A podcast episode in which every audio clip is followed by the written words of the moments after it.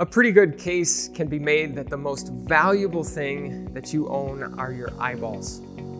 In fact, just this past year, just 10 companies in our country spent a cumulative total of $600 million for your eyeballs. More specifically, they were paying all of that money for your attention. Those were dollars that they spent advertising on Facebook. Why? Because they are convinced that Facebook can get and keep your eyeballs, and therefore Facebook is the perfect place for them to put their ads. Recently, through movies like The Social Dilemma on Netflix, more and more people are becoming aware of the economic engine that drives our social media platforms.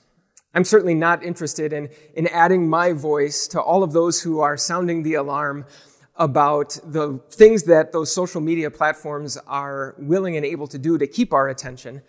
What I am interested in doing, however, is telling you that Jesus is also of the opinion that perhaps the most valuable thing that you own are your eyeballs. Listen to what Jesus once said. He said, Your eye is the lamp of your body. When your eyes are healthy, your whole body also is full of light. But when they are unhealthy, your body also is full of darkness. So, normally we think of our eyes primarily as input organs. Our eyes are the way that everything in the world around us gets in to our mind and to our heart. Our eyes are the window to our soul, as the saying goes. And all of that is, is true, and that alone is reason enough to be very careful about what we are looking at. But in these verses, Jesus is saying just the opposite. Not just that our eyes are input organs, but that they're actually output organs. That our eyes are not just the window that lets what is on the outside in, they're also like a lamp for our soul that lets what is inside get out. In fact, picture your eyes as if they were two high powered flashlights or even two high powered laser pointers. Your eyes light up and point out what is most important to you, what your mind is thinking about the most, what your heart is desiring the most. And Jesus says in these verses that if our eyes are healthy, it's a sign that our whole body, our whole soul, our whole mind and heart are full of light. In other words, if we are paying attention to healthy, important, godly things, it's an indication that our hearts can be described in just the same way. Of course, the opposite is true as well. If our eyes are focused on unhealthy, unimportant, ungodly things, then the same is true of our mind and our heart as well. $600 million probably sounds like a, a, lot of money for someone to pay for your eyeballs. And yet, believe it or not, there's an even steeper price for us to pay if we are paying attention to all the wrong things. That's why this week I, I want to talk to you about what it means to live a life that is in focus with more and more things and more and more people vying for and even paying millions of dollars for our attention, it's more important than ever to make sure that our eyes are focused on just the right thing. And thankfully, we're going to see this week that in order to spare us from having to pay that price of a life lived out of focus, Jesus was willing to pay the ultimate price to make sure that He has our undivided attention. Let's pray. Dear Jesus, fill our hearts and minds so full of the light of your truth and the light of your love that our eyes are naturally drawn to you. In your name we pray. Amen. Recently, I heard a statistic that 70% of the videos that are viewed on YouTube come from YouTube's suggestions.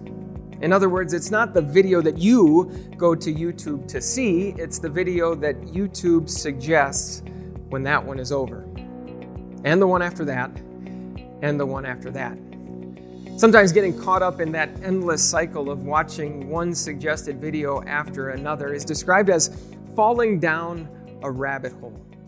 And even if that's never happened to you on YouTube, perhaps on, on some other platform or website, you've started scrolling and clicking and swiping and tapping, and suddenly two hours later, you kind of snap to and wonder how you got there.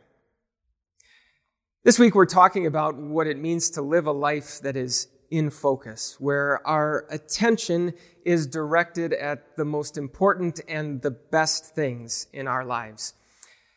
And I don't know about you, but sometimes I can sort of snap to out of the daily grind of life and realize that my life has gotten out of focus. And I don't know about you, but when that happens, very often I, I wonder to myself, how did I get here? I mean, I don't know of anyone that actually sits down and says to themselves, I'm going to allow my life to get out of focus. I'm going to have upside down priorities. I'm going to chase after unimportant things, and I am going to neglect the things that matter most. And yet, in spite of our best efforts, it, it, happens, doesn't it? We, we fall down those proverbial rabbit holes. Our life gets out of focus all the time. Well, thankfully, the Bible tells us why. The Bible tells us what's at the bottom of those rabbit holes. In other words, when we get distracted, the Bible helps us understand what it is that we have started chasing after. What is it? Well, to get an answer, I want to direct your attention to the example of someone in the Bible who had a tremendous amount of focus. His name was Paul. In the Bible, Paul actually talks about the, the focus that he had. He talks about how he worked harder and studied harder than any of his peers. He talks about how he, he met every standard and even exceeded every expectation for someone in his shoes. And Paul talks about what he was chasing after with all of that focus. He was chasing after something he calls righteousness. In the Bible, righteousness is most specifically a term that's used in the context of a courtroom setting. Righteousness is the verdict that a judge would give in a courtroom to someone who is innocent. More broadly, we could say that righteousness is approval. It's the assessment that someone is worthy, that they are acceptable, that they are enough. And really, that approval, that assessment, is something that we're all after. In fact, righteousness is sort of fundamental to who we are as human beings, which means that, that anytime we are chasing after something, even every time we are focused on, on getting something, that's what we're after. That's what is at the bottom of that rabbit hole. We're convinced that that thing can deliver to us our righteousness. Thankfully, the Bible also tells us that we don't have to fall down those rabbit holes. And that's what Paul found out the day he met Jesus.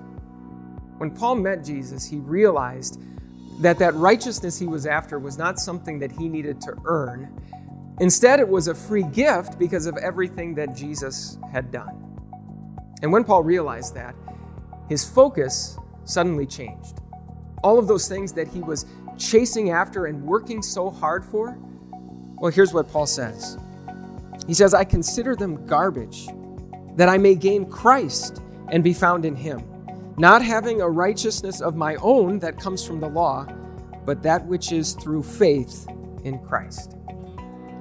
Yes, life is full of all kinds of rabbit holes, but thankfully, if our focus is on Jesus, we don't have to fall down those rabbit holes to find the righteousness we are after. Let's pray. Dear Jesus, thank you for giving us the righteousness we need but could never possibly earn. Fill us with your Holy Spirit so that we always find our righteousness in you. Amen. You've probably heard by now that multitasking is a myth. Years ago, it seemed that multitasking was this ability that everyone craved, that was, was highly valued for only highly skilled people. But these days, it seems as though the consensus is that multitasking doesn't actually work that if you try and focus on even two separate things at the same time, you end up not doing either one very well. This week, we're talking about living a life that is in focus, and specifically that our focus, our attention, is naturally drawn to things that we think can deliver to us righteousness, that, that approval, that assessment of worth that we crave. And today I want to emphasize that what is true of our work is also true of our righteousness, namely that we are not very good at multitasking. Inevitably, we're going to be looking for our righteousness from one primary source. Speaking of work, work is one of those things that can cause us to easily get distracted. It's so very easy for us to think of who we are in terms of what we do. Maybe that's the specific type of work that we do, how noble it is, how essential it is to society. Maybe it's the specific job title that we hold, what's written on our, our business card or on the door out in front of our office. Maybe it's the salary that we have and the lifestyle that that salary allows us to enjoy. It's so very easy for us to find our worth in our work. Only problem is, doesn't actually work. And if anyone could tell us that, it was probably King Solomon. King Solomon lived 900 years before Jesus was born. And from what we know from the Bible, King Solomon was a busy guy.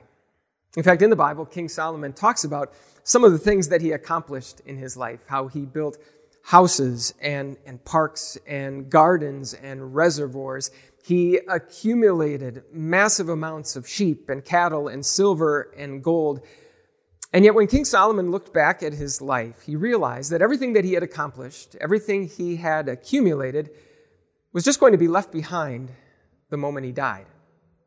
And so here's what King Solomon said When I surveyed all that my hands had done and what I had toiled to achieve, everything was meaningless, a chasing after the wind. Nothing was gained under the sun.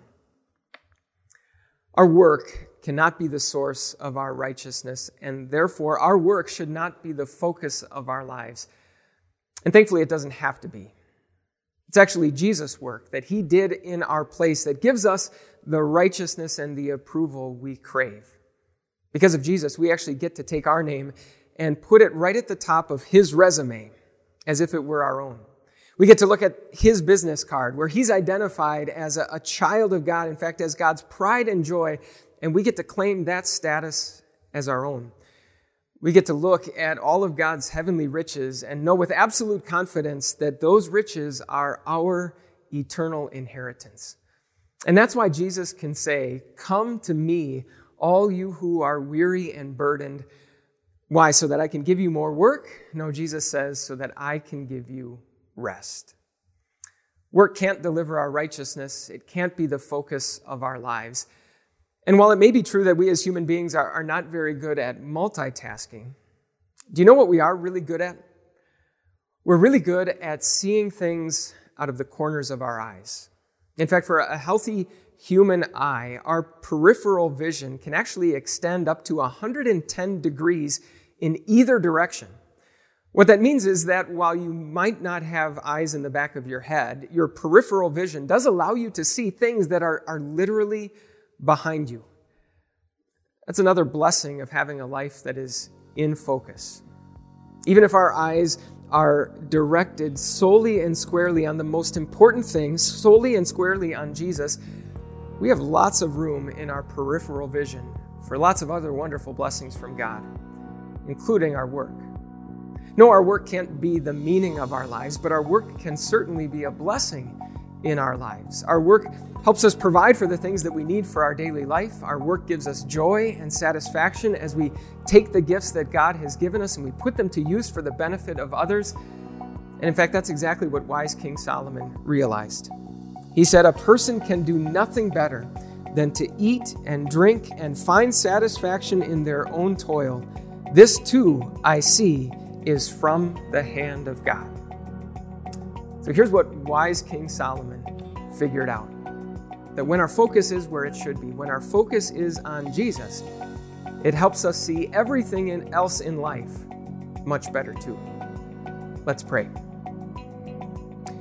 Dear Jesus, we thank you for the opportunities you give us to work and the gifts you've given us to do it. Keep us from finding our sense of worth in our work.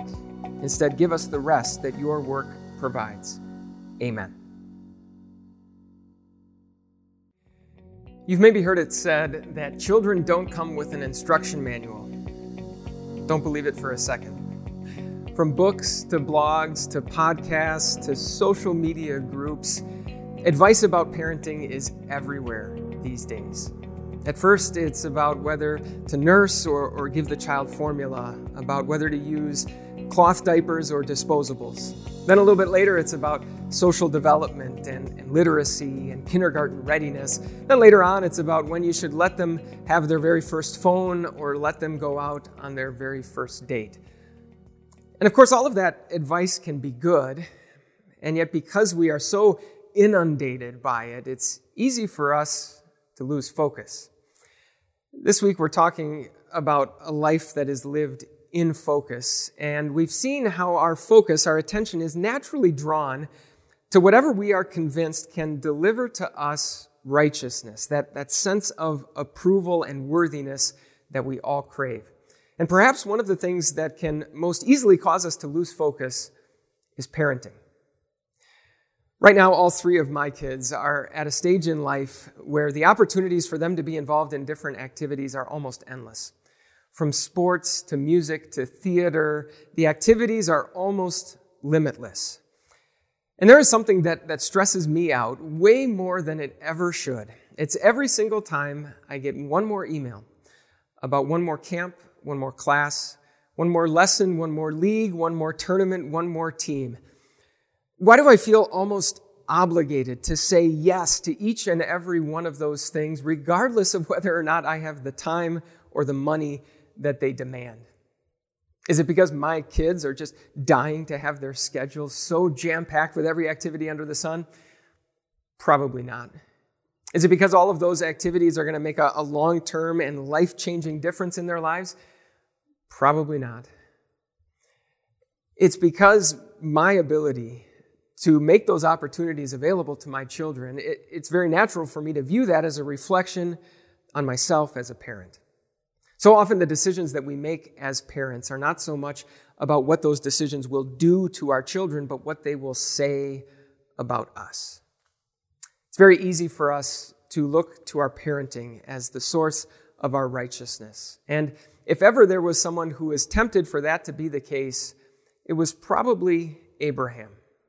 If you know anything about Abraham, you maybe know that almost his entire life was sort of defined by waiting to become a parent. Abraham had to wait 25 years for God to keep the promise that he had made that he would bless he and his wife Sarah with a son. And after all of that waiting, when God finally gave Abraham his son Isaac, do you know what God did? He told Abraham to kill him. God's command that Abraham would sacrifice his son Isaac was really a test of Abraham's focus. It was a test to see if Abraham still loved God even more than he loved his son. Now, we might sit here and sort of be tempted to wonder how God could possibly ask a father to do something so cruel and so mean to his one and only son. And yet, believe it or not, if Abraham loved Isaac more than he loved God, God would have actually been doing Isaac a favor.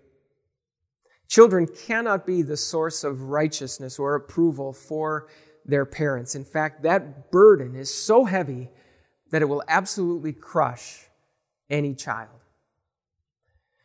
Well, you maybe know how the story comes to an end. God spared the life of Abraham's son Isaac. God provided a ram as a substitute sacrifice that Abraham could offer.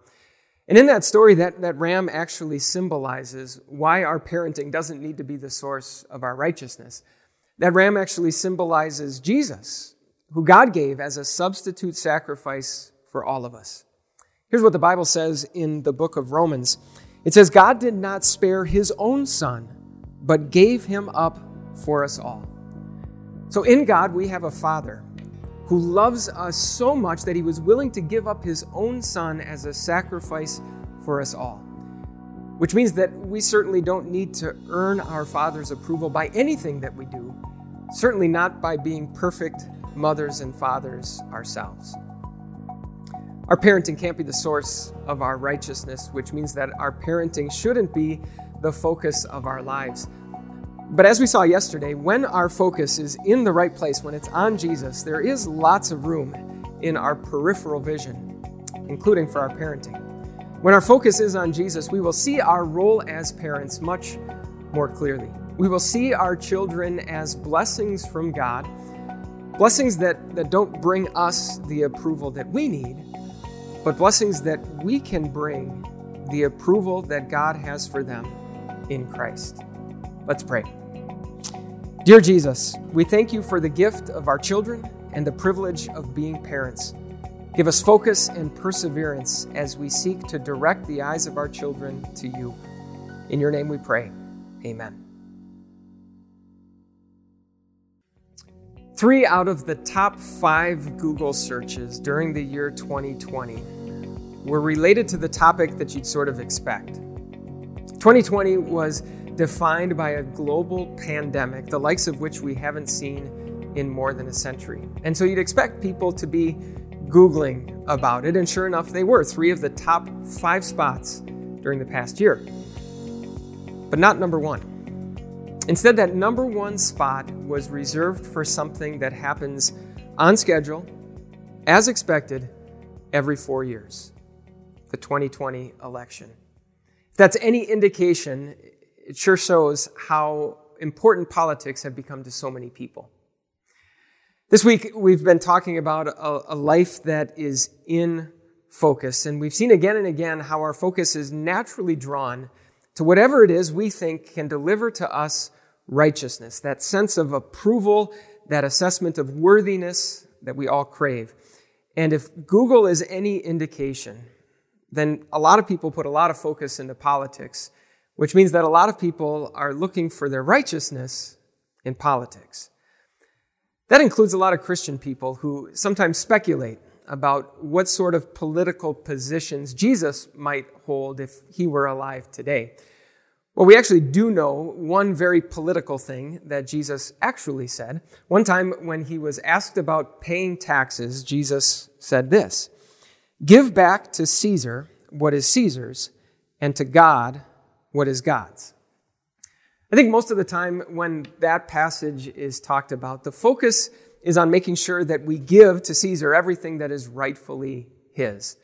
The Bible says that we should obey our government. The Bible says that we should respect our government. We should pray for our government. And yes, we should pay our taxes to our government. God wants us to give to Caesar everything that is rightfully his.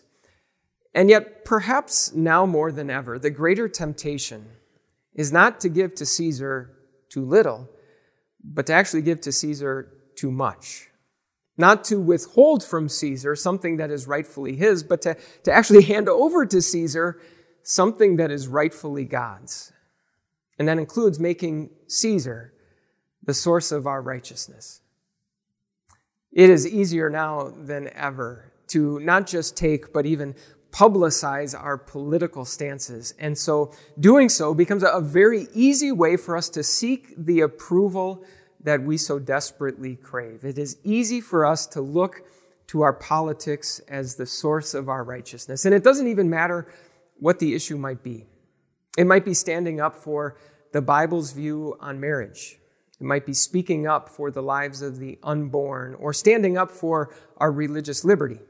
It might be taking care of the environment, trying to make sure that everyone has access to affordable health care, or speaking up for the rights of the marginalized and the vulnerable. Those probably seem like they fall into two very opposite ends of the political spectrum, and yet all of those are, are good causes that Christians can work for and Christians can vote for. But none of those things is able to be the source of our righteousness. And thankfully, none of them has to be. You know, out of all the things that would have maybe tempted Jesus to lose focus during his time here on earth, I wonder if politics was kind of right at the top of the list. When Jesus was healing and feeding the masses, his own people wanted to make him a king, and yet he refused. When Jesus was standing in front of Pontius Pilate, he had the perfect opportunity for a power grab. And yet, instead of being distracted by the earthly kingdom he could have established or, or the military coup that he could have led, Jesus instead remained focused on the cross that he came to make his throne. And because he did, our righteousness, our approval is secure. Our politics can't be the source of that righteousness, and so our politics can't be the focus of our lives. Instead, politics can stay where all good gifts from God belong in our peripheral vision. We can work for And we can vote for noble causes like standing up for the, the lives of the unborn, standing up for the rights of the vulnerable and the oppressed. And, and we can do all of that not as a way to earn the approval that we crave from God, but as people who already know that that approval is theirs. Let's pray. Dear Jesus, thank you for keeping your focus on the heavenly kingdom you came to establish. Keep our eyes firmly fixed on that kingdom and your righteousness, that we may freely and joyfully serve those around us. Amen.